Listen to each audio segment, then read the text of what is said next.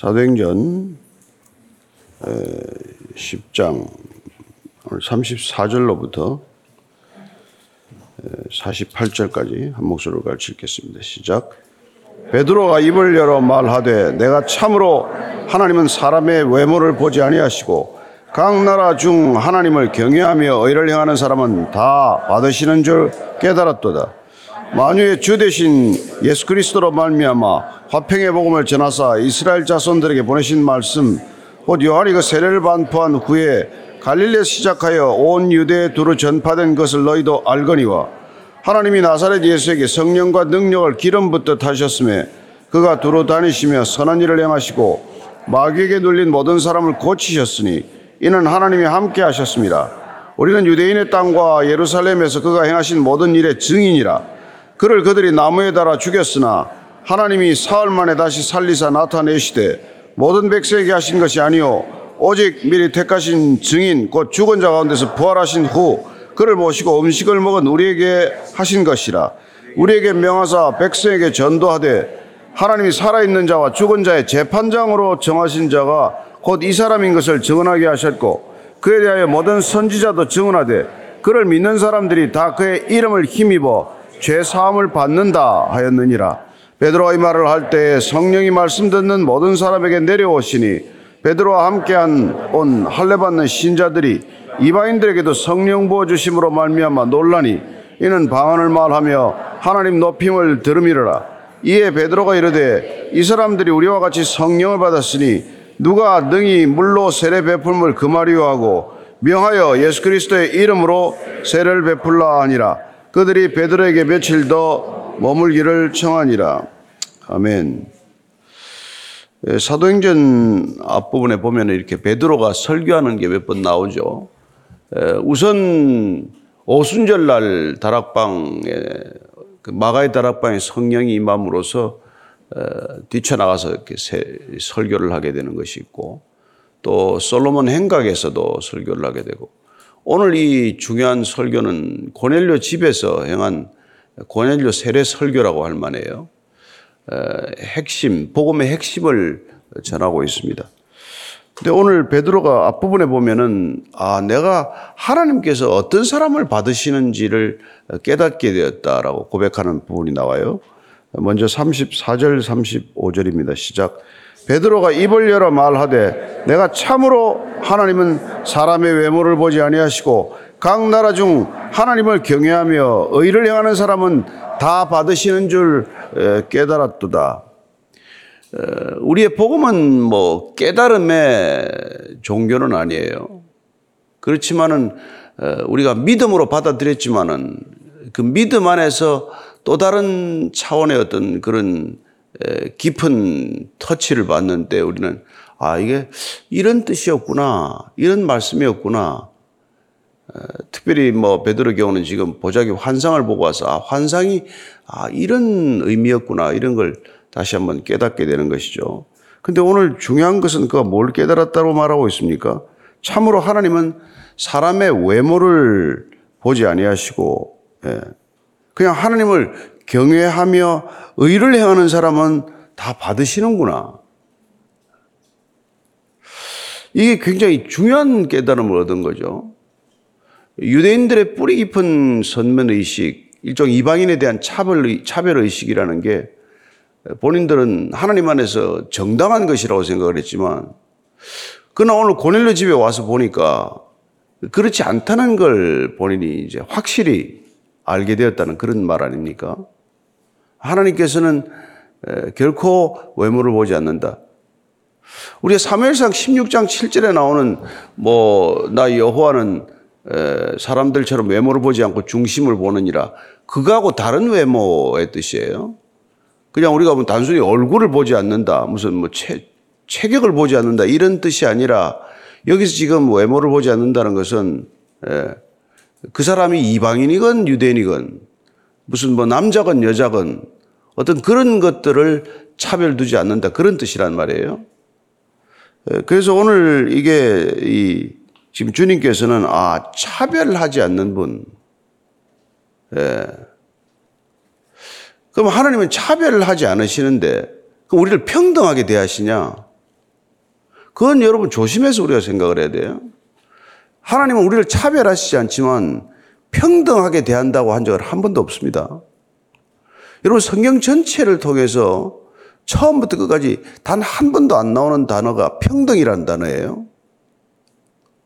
평등하고는 전혀 다른 개념입니다. 하나님께서는 우리의 외모를 보거나 차별하거나 그런 건 아니지만 차이를 인정하지 않는 하나님은 아니라는 걸 기억하셔야 합니다. 그 우리가 뭐 제가 특별히 왜 예수인가에 그 no mileage 시스템이다. 복음은 no mileage를 선언한 거다. 구원에 관한 no mileage죠. 우리가 구원받는데 뭐 우리가 쌓은 선행이나 마일리지를 가지고 구원받을 수는 없어요. 그러나 또 그러면 구원받은 이후에 우리가 성화를 이루어가는 삶에도 노 마일리지냐? 그건 아니란 말이에요. 성화를 위해서는 우리가 어떤 삶을 살아야 할지 줄곧 또 말씀하고 있는 부분들은 있단 말이죠. 특별히 우리가 히브리서 말씀 같은 건 한번 읽어보고 지나갈 필요가 있는데 히브리서 11장 6절 말씀 자, 같이 읽습니다. 시작. 믿음이 없이는 하나님을 기쁘시게 하지 못하나니 하나님께 나아가는 자는 반드시 그가 계신 것과 또한 그가 자기를 찾는 자들에게 상 주시는 이심을 믿어야 할지니라. 하나님 상이 있단 말이에요. 상은 뭐예요? 아무 다 줍니까? 그렇지 않잖아요. 예, 그래서 그런 것들을 우리가 조금 더, 이, 좀, 그 무슨 상입니까? 야고보서 1장 12절입니다. 시작. 시험을 참는 자는 복이 있나니 이는 시련을 견뎌낸 자가 주께서 자기를 사랑하는 자들에게 약속하신 생명의 면류관을 얻을 것이기 때문이라 생명의 면류관이라고 하는 이 놓칠 수 없는 상이 있단 말이에요. 그죠? 중도 탈락자들 줍니까? 아니죠. 완주해야 받는 상이란 말이죠. 뭐 1등부터 뭐, 뭐 100등까지든 어쨌건 완주를 해야 상을 있다는 걸 알게 됩니다. 디모데후서 4장 8절 한번 볼까요? 디모데후서 4장 8절. 같이 읽습니다. 시작. 의의 멸류관 예비되었으므로 주곧 어려우신 재판장이 그날에 내게 주실 것이며 내게만 아니라 주의 나타나심을 사모하는 모든 자에게는 모든 자에게지만 그러나 우리는 의의 면류관이라고 하는 상급을 받기 위해서 이 길을 가는 거란 말이에요. 그래서 이걸 잘 정리해 놓은 부분이 골로새서 3장 23절부터 25절까지인데 같이 한번 읽고 넘어가겠습니다. 시작. 무슨 일을 하든지 마음을 다하여 죽게 하듯 하고 사람에게 하듯 하지 말라.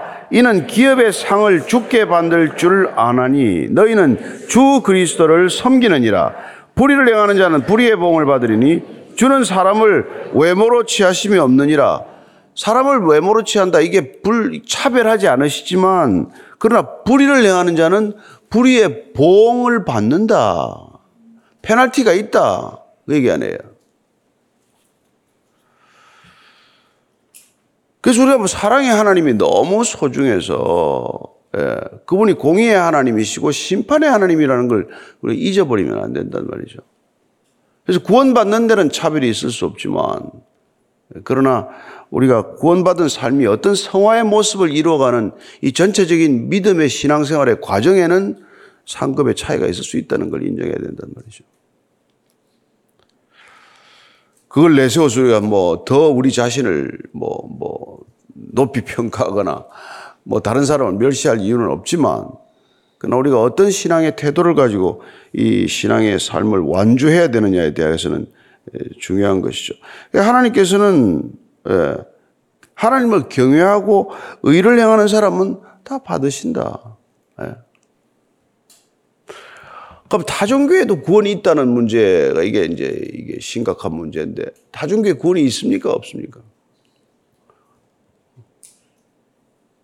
그럼 하나님 다 받으시대 받으신다며 하나님을 경외하고 그래서 굉장히 조심스러운 신학적 주제예요. 타 종교의 구원은 있을 수 없지만 타 종교에 속해 있지만 하나님을 그리워하고 그분이 예수 그리스도를 인정하면 어떻게 돼요? 본인이 예수 그리스도의 이름은 들어보지 못했지만 불교권이나 예를 들어서 무슨 무슬림권에 평생도록 그가 하나님을 경외하고 살면 어떻게 되냐고. 우리가 이게 속단하기 어려운 문제가 있단 말이에요. 그 나만 장군 같은 사람 어떻습니까? 어, 와서 나, 나 문둥병 치료받고 갔는데 가면서 뭐라고 얘기해? 내가 가면 우상에게 절 안 하겠지만 내가 그럼 황제한테 무릎을 안 꿇을 수는 없다.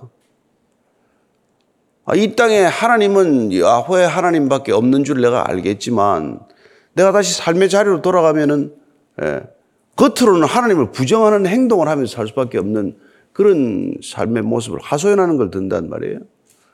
그래서 우리가 여러분들이 교회 나오면 다 자동으로 구원받는 거 아닌 것처럼 우리가 어떤 교회 밖에 있는 사람이라고 할지라도 그가 하나님 나라에 속한 자로 살아가는 것, 하나님의 사람으로 이렇게 고넬료처럼 사는데 하나님은 그 사람을 받아주신다. 이걸 우리가 또 무시해서는 안 된단 말이에요. 괜히 머리만 복잡한 표정인데.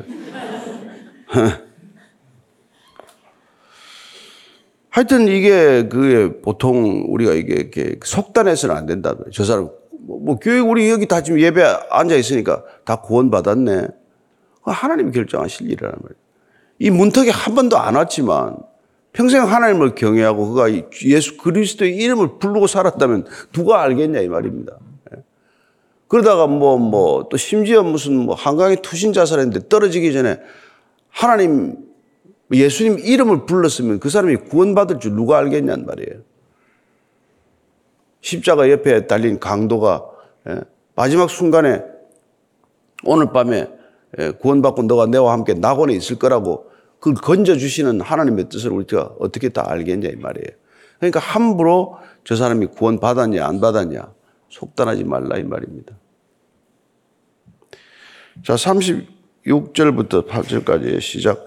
만유의 주 대신 예수 그리스도로 말미암아 화평의 복음을 전하사 이스라엘 자손들에게 보내신 말씀 곧 요한이 그 세례를 반포한 후에 갈릴리에서 시작하여 온 유대에 두루 전파된 것을 너희도 알거니와 하나님이 나사렛 예수에게 성령과 능력을 기름 붓듯 하셨음에 그가 두루 다니시며 선한 일을 행하시고 마귀에게 눌린 모든 사람을 고치셨으니 이는 하나님이 함께 하셨습니다. 지금 이 베드로가 설교를 지금 시작했는데 만유의 주 대신 예수 그리스도가 뭘 하셨는지 어떻게 보면 공생의 역사적 개관이에요. 그분이 오셔서 이 땅에 오셔서 무슨 일을 하셨는지를 지금 아, 뭐 아주 짧게 일목요연하게 정리를 해주고 있는 것이죠. 예.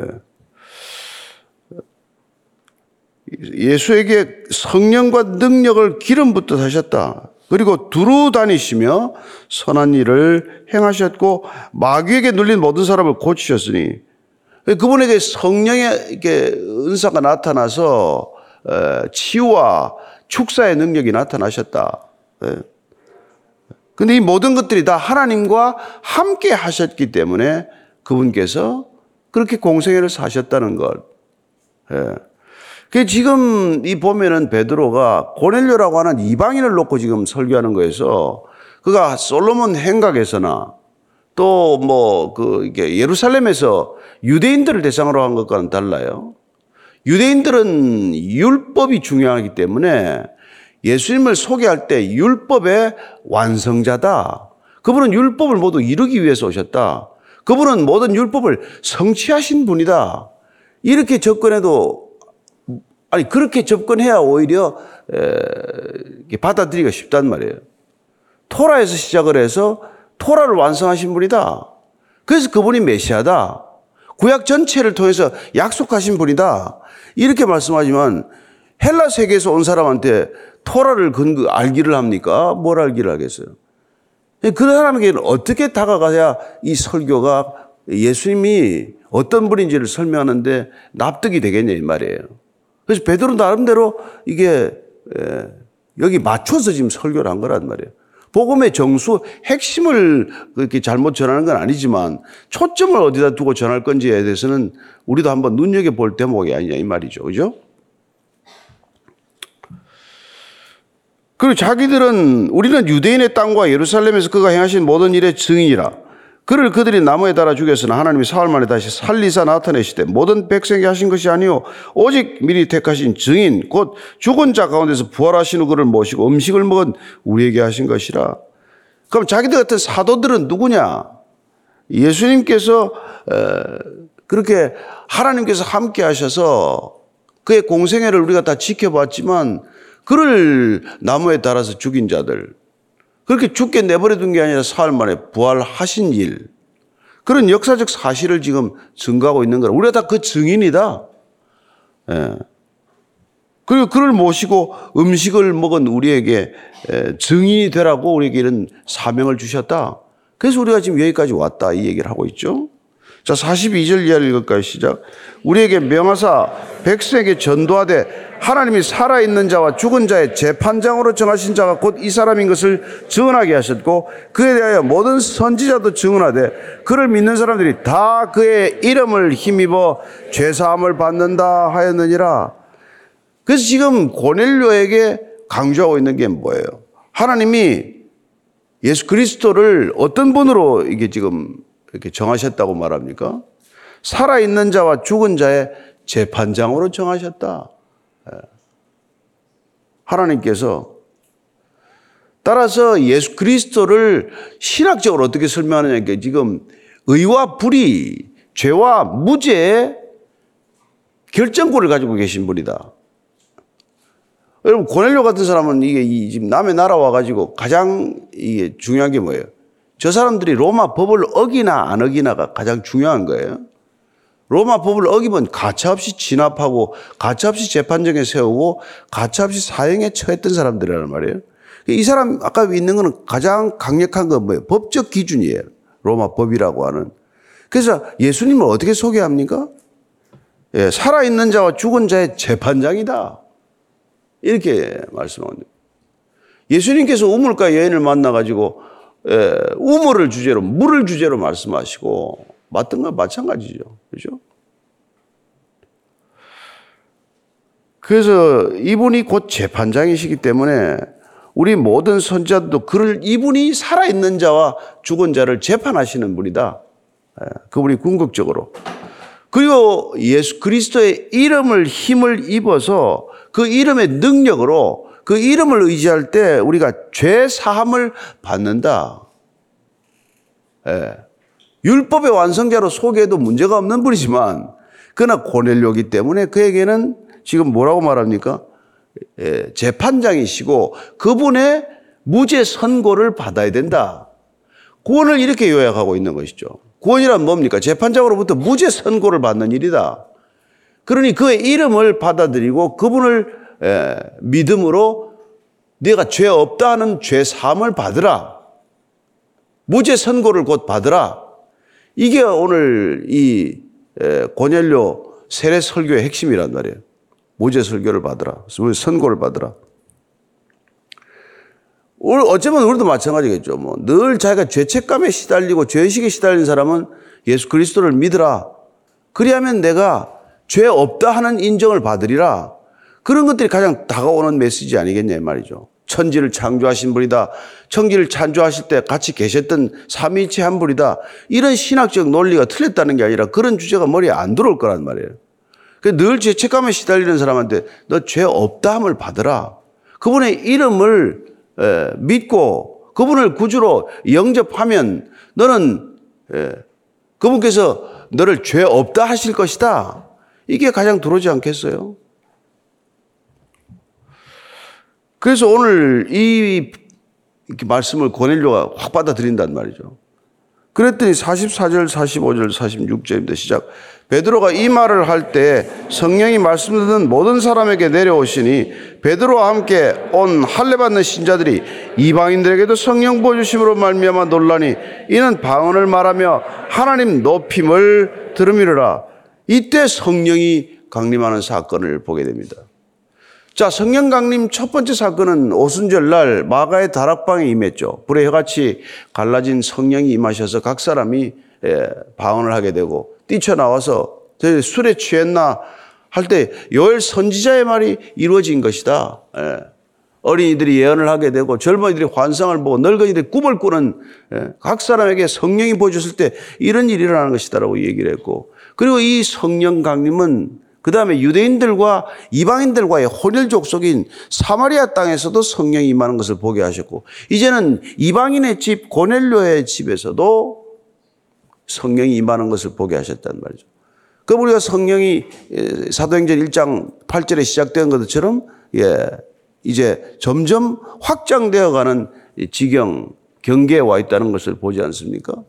예루살렘과 온 유대와 사마리아와 이제 땅 끝에 온 거란 말이에요. 비록 가이사랴지만 이방인의 집에서 성령 강림 사건, 성령이 임하는 이런 일들을 목도하게 하심으로 예, 하나님의 역사가 말씀하신 대로 확장되어 가고 있다는 것, 복음의 역사가 진전되고 있다는 것을 말씀해 주고 있는 것이죠. 따라서 오늘 고넬료 집의 사건은 예루살렘에서의 마가의 다락방 사건과도 같은 의미나 비중을 가지는 사건으로 이해해야 된다는 것이죠. 이방 세계의 문을 여는 것이기도 하고 이방인들이 온전한 이방인들이 하나님께로 돌아오는 것, 돌아오는 것뿐만이 아니라 성령이 부어짐으로써 그들에게도 성령 세례가 임하는 것을 보게 하셨다 이 말이죠. 자, 47절, 48절입니다. 시작. 이에 베드로가 이르되 이 사람들이 우리와 같이 성령을 받았으니 누가 능히 물로 세례 베품을 글마리오 하고 명하여 예수 그리스도의 이름으로 세례를 베풀라 하니라. 그들이 베드로에게 며칠 더 머물기를 청하니라.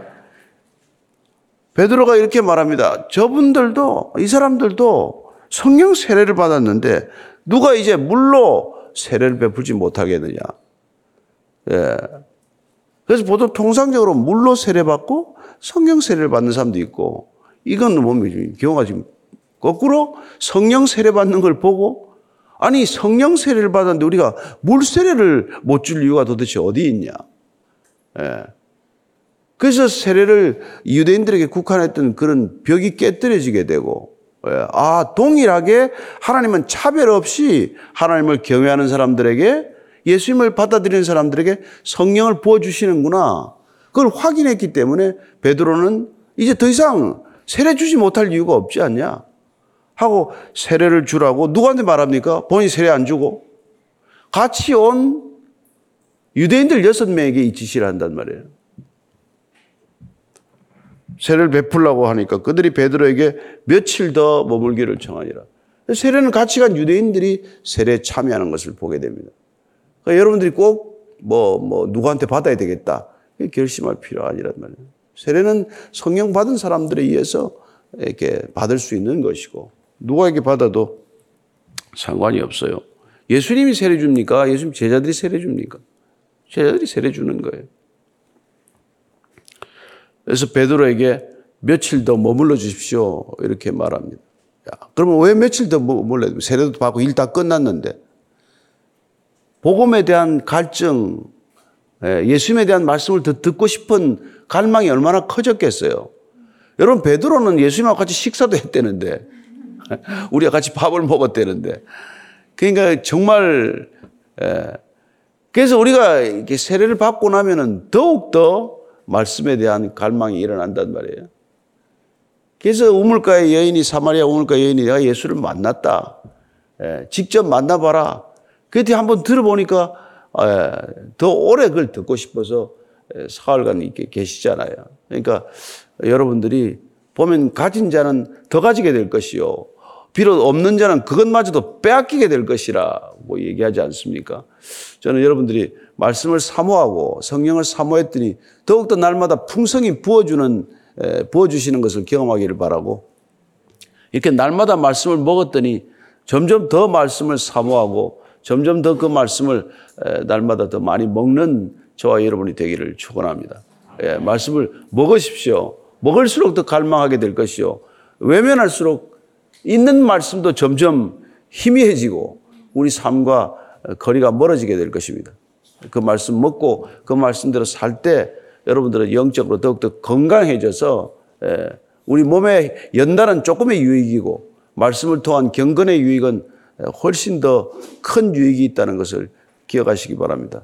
오늘 기도할 때 하나님 정말 우리가 먹은 말씀 그대로 살게 하시고 그랬을 때 우리에게 주어지는 말씀의 갈급함을 또 말씀으로 채워가는 그런 영적 선순환이 일어나게 해 주옵소서 한번 그렇게 기도하겠습니다.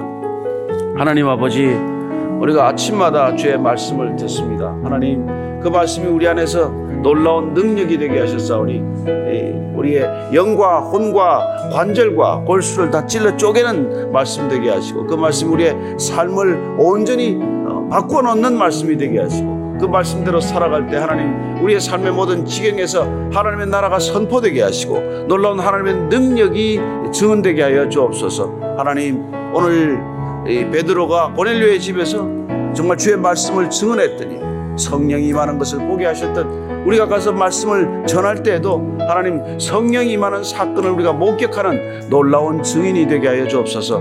날마다 살아가는 삶의 모든 자리가 예배의 자리가 되게 하시고 우리가 어디서 무엇을 하건 하나님 그것들이 주님을 증거하고 주님을 증언하는 삶의 자리가 되게 하여 주시옵소서.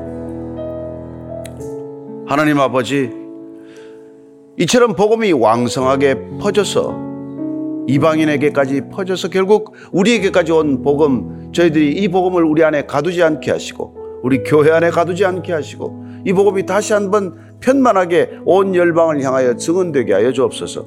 우리의 걸어가는 발걸음이 복음에 거론되게 하시고 예, 복음의 신을 신고 가는 사람들이 물을 건너 산을 건너가는 것이 어찌 그리 아름다운가? 그렇게 노래했듯 우리가 걸어가는 삶의 모든 흔적과 자취가 주님의 아름다운 하나님 나라의 향기가 되게 하여 주옵소서. 그리고 하나님 나라의 아름다운 노래가 되게 하시고 하나님 나라의 아름다운 선포가 되게 하여 주옵소서. 이제는 십자가에서 하나님 나라의 복음을 온전히 선포하신 우리 구주 예수 그리스도의 은혜와 그리하여 복음을 받아들이고 죄 없는 자 된 사람 받아주시는 하나님 아버지의 사랑과 날마다 죄 가운데 걸어가는 우리의 삶을 의의 걸음 되게 하시는 성령님의 기름 부으심이 오늘 베드로처럼 어딘가에게 부름 받았을 때 달려가는 걸음 되게 하시고 그곳에서 복음을 전할 수 있는 입술 되게 하시고 에, 받아들인 믿음의 사람들을 세례까지 인도할 줄 아는 믿음의 전도자 되기를 원하는 이 자리에 고개 숙인 참된 믿음의 사람들 위해 진정한 그리스도의 지체들 위해 지금부터 영원까지 함께 하시기를 간절히 축원하옵나이다. 아멘.